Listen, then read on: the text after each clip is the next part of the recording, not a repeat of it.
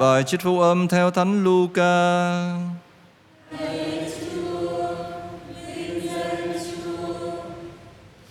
Khi ấy có mấy người trầm trồ về đền thờ được trang hoàng bằng đá tốt và những lễ vật quý, nên Chúa Giêsu phán rằng: những gì các con nhìn ngắm đây sau này sẽ đến ngày không còn hòn đá nào nằm trên hòn đá nào mà chẳng bị tàn phá. bây giờ các ông hỏi người rằng Thưa Thầy, bao giờ những sự ấy sẽ xảy ra và cứ dấu nào mà biết những sự đó sắp xảy đến?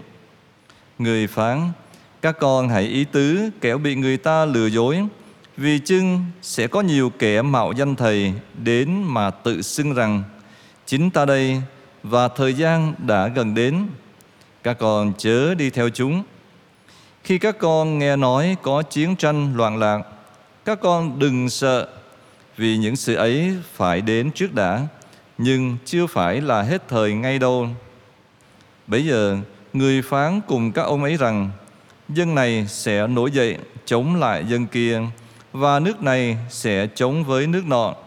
Sẽ có những cuộc động đất lớn mọi nơi, sẽ có ôn dịch đói khát, những hiện tượng kinh khủng từ trên trời và những điềm lạ cả thể.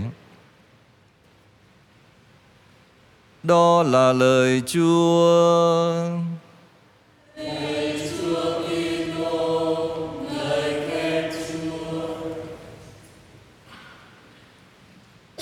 Dấu chỉ thời đại.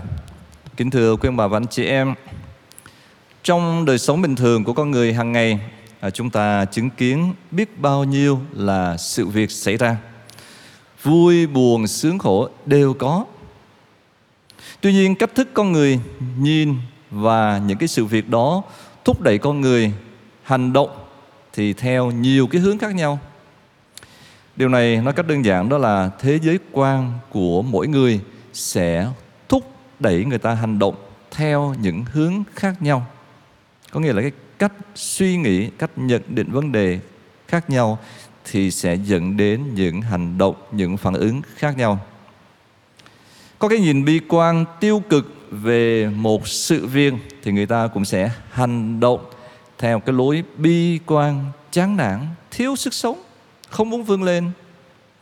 Ngược lại, có cái nhìn tích cực về cuộc sống, về con người, về các sự việc đã đang sẽ xảy ra thì chúng ta sẽ học hỏi và rút ra được những cái bài học quý giá cho mình à, thấy trời mưa thì người bi quan sẽ buồn rầu nói đường xá lại ngập kẹt xe rõ là chán.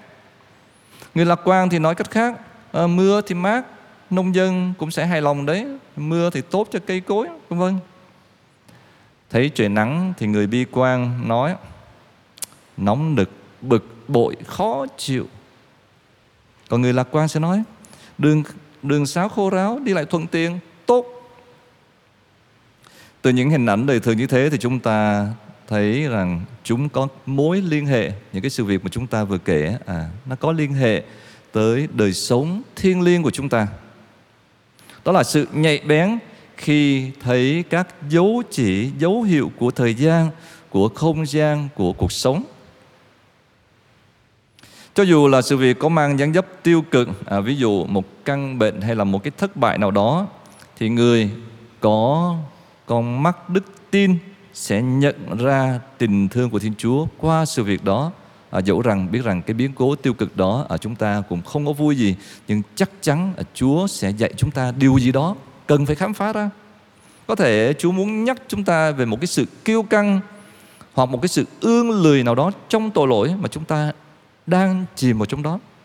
Nhắc chúng ta qua cái sự khó khăn mà chúng ta phải đối diện à, chúng ta thấy rằng nếu mà đọc lịch sử của giáo hội chúng ta thấy rằng nhiều vị thánh rất nhiều vị thánh à, đã hoán cải gặp được Chúa không phải là qua những cái phép lạ vĩ đại đâu nhưng là qua một cái cơn bệnh một cái thất bại một cái đau khổ nào đó. Chẳng hạn thánh Phaolô thì chúng ta thấy rằng qua cái biến cố ngã ngựa ừ, Chúa mời gọi thánh Phaolô đi một con đường khác và ngài đã quay hẳn một cái hướng khác theo Chúa ừ, qua cái biến cố ngã ngựa còn trước đó ngài gặt hái nhiều thành công lắm rồi thánh Francisco Assisi hay là thánh Ignacio vân vân thì cũng qua cái biến cố thất bại đau bệnh thì các ngài đã hoán cải trở về với Chúa. Thế nên chính qua những cái biến cố à, có vẻ tiêu cực thì chúng ta biết khiêm tốn quay về với Chúa, quay về với cội nguồn của chúng ta là Thiên Chúa.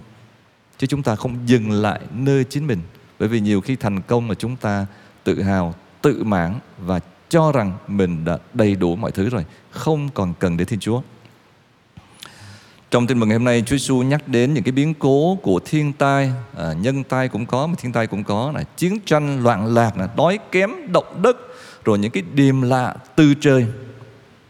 Tuy nhiên, Chúa Giêsu động viên chúng ta là đừng sợ, vì chưa phải là chung cuộc. Tại sao lại không sợ trước những cái sự kiện khủng khủng khiếp như thế? À, chúng ta hỏi Chúa, Chúa nói đừng sợ, nhưng mà làm sao không sợ được? Thưa không sợ bởi vì sao? Bởi vì chúng chỉ là những cái thứ đến từ bên ngoài Không phải là một phán xét chung cuộc cho chúng ta Và không quyết định vận mệnh đời đời cho chúng ta à, Tất cả những cái sự kiện, những cái thiên tai, nhân tai, mọi thứ Nó không có quyết định cho cái vận mệnh đời đời của chúng ta Thế thì điều gì mới là cái sự gọi là sợ hãi chính đáng đây?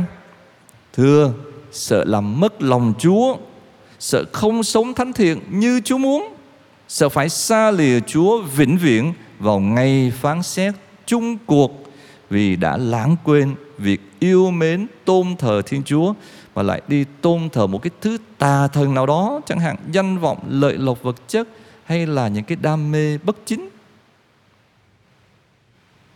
bên cạnh đó thì công đoàn những cái dấu chỉ à, mà chúng ta vừa kể là những cái dấu chỉ à, có tính cách hủy hoại à, gây ra cái sự hoang mang sợ hãi thì chúng ta cũng có những cái dấu chỉ tích cực.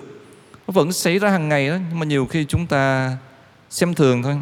À, có thể là một cái nụ cười một cái lời động viên một món quà nho nhỏ nào đó của ai đó hay là một cái thành công nào đó Chúa gửi đến cho chúng ta đây chính là cái cơ hội giúp chúng ta dâng lên Thiên Chúa tâm tình ta ơn vì đã nâng đỡ chúng ta qua tha nhân, qua những cái biến cố hàng ngày. À, Chúa có nhiều cách để giúp chúng ta đó, nâng đỡ chúng ta ừ. qua bạn bè, tha nhân, ân nhân, cách này cách khác. Những nghĩa cử dù nhỏ nhặt mà chúng ta à, dành cho nhau chắc chắn sẽ là những cái nâng đỡ tinh thần cho chúng ta trong cuộc trần này. Và chúng cũng là những cái tia sáng phản chiếu hào quang rực rỡ của thiên đàng. Có nghĩa là những cái việc tốt mà chúng ta làm cho nhau đó là phản ánh những cái tia sáng của thiên đàng đó. Còn thiên đàng thì chúng ta không thể biết tường tận đâu. Tóm lại thưa công đoàn khi thành công hay là khi thất bại khi gặp sự cố tai ương hay là gặp những cái thành công trên đường đời à, nếu tất cả đều được nhìn qua lăng kính đức tin, thì tất cả đều là những cái dấu chỉ của thời đại. Những dấu chỉ giúp chúng ta quy chiếu về Thiên Chúa và về sự sống vĩnh cửu của chúng ta. Có như thế thì chúng ta sẽ luôn hân hoan đón nhận triều đại Thiên Chúa ngay từ cuộc sống này. Lạy Chúa, xin cho chúng con biết nhận ra những dấu hiệu của sự sống vĩnh cửu trong đời của chúng con để mỗi ngày sống của chúng con đều được dệt nên bằng những cái lời tạ ơn, những lời thắng phục vì những cái kỳ công mà Chúa đã thực hiện cho toàn cõi địa cầu, cho từng người chúng con. Amen.